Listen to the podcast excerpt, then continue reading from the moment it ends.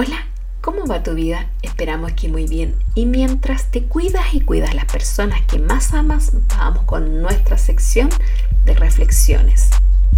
Tener periodos de somnolencia ocasional y poca energía es un estado donde la mente y cuerpo manifiestan su respuesta a situaciones puntuales generalmente asociadas por un cambio de hábitos del momento, por ejemplo, comer muy tarde, o una emoción, por ejemplo, una celebración por una actividad muy especial del día. Sin embargo, no es normal sentirse con sueño todo el tiempo, ya que podría afectar tu salud mental como física. Y es importante detenerse a encontrar las causas como soluciones. Evaluar aquellos hábitos relacionados con ingesta excesiva de cafeína, falta de actividad física o bien malos hábitos de sueño o alimentación.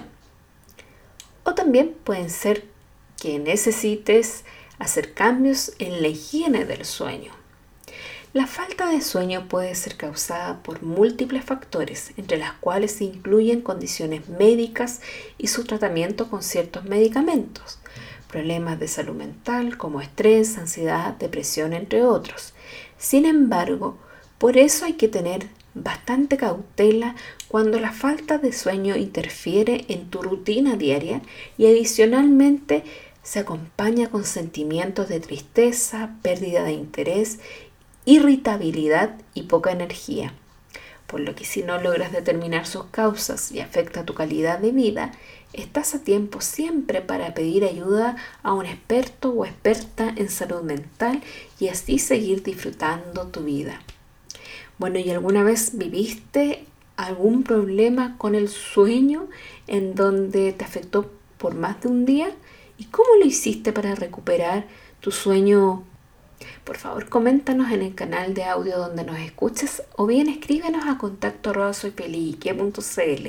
Estaremos felices de leerte. Mientras tanto, siempre dejamos la observación que junto a ti construimos comunidad. Por eso que es importante conocer tu opinión o bien que seas partícipe de todos nuestros canales digitales, como también en nuestro blog de contenidos soyfelizique.com, donde encontrarás contenido mucho más profundo para el autocuidado de tu bienestar emocional. En nombre de todo el equipo de SFQ, te enviamos nuestros mejores deseos de un feliz comienzo para ti y ya nos estaremos reencontrando en un nuevo podcast. Cuídate.